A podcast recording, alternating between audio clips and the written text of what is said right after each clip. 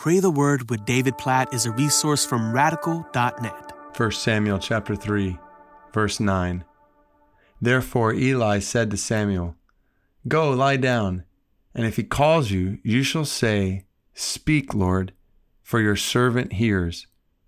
So Samuel went and lay down in his place.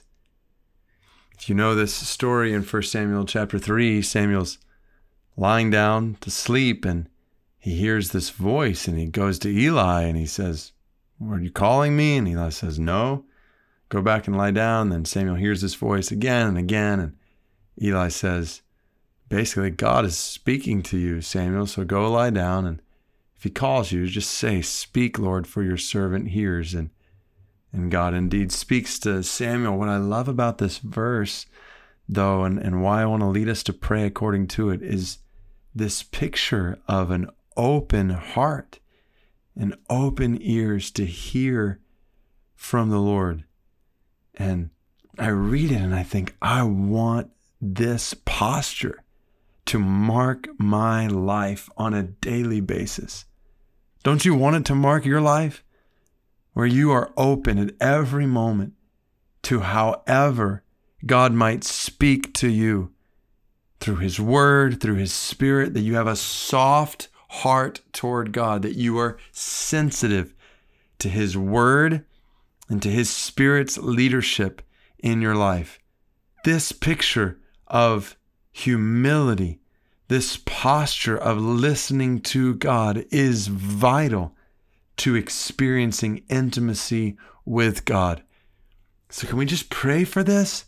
Based on 1 Samuel 3 9 in each of our lives, in our hearts, with our ears. God, please help us to humbly listen to you, to rise in the morning, O oh God, and to open your word and to meditate on it day and night, and all throughout the day to hear your word to us.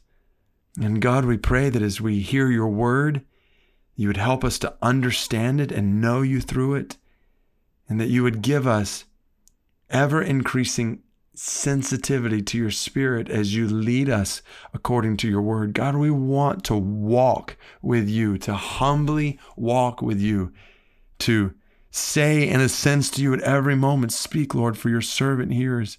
We want you to direct us, lead us, guide us. God, we don't want to follow ourselves. We don't want to follow our own ideas. So help us to prioritize your word, to meditate on it, to memorize it, to study it, to digest it, to obey it.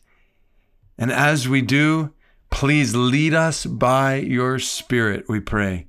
And God, even as we pray this in our own lives, we pray this for people's lives around us that you would Help us to share your word with others, and we pray you would give them a soft heart to hear it.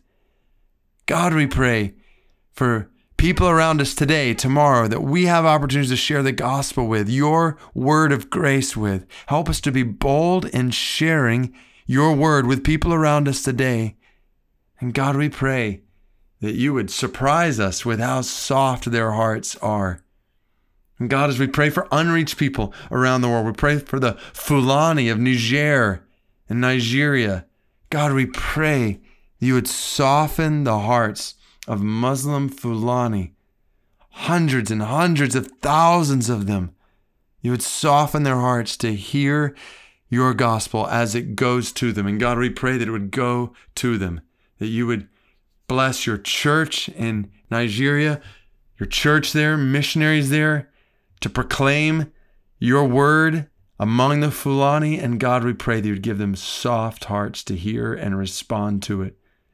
That disciples might be made and churches might be planted and multiplied among the Fulani for your glory. Lord, we pray all of this according to 1 Samuel chapter 3, verse 9.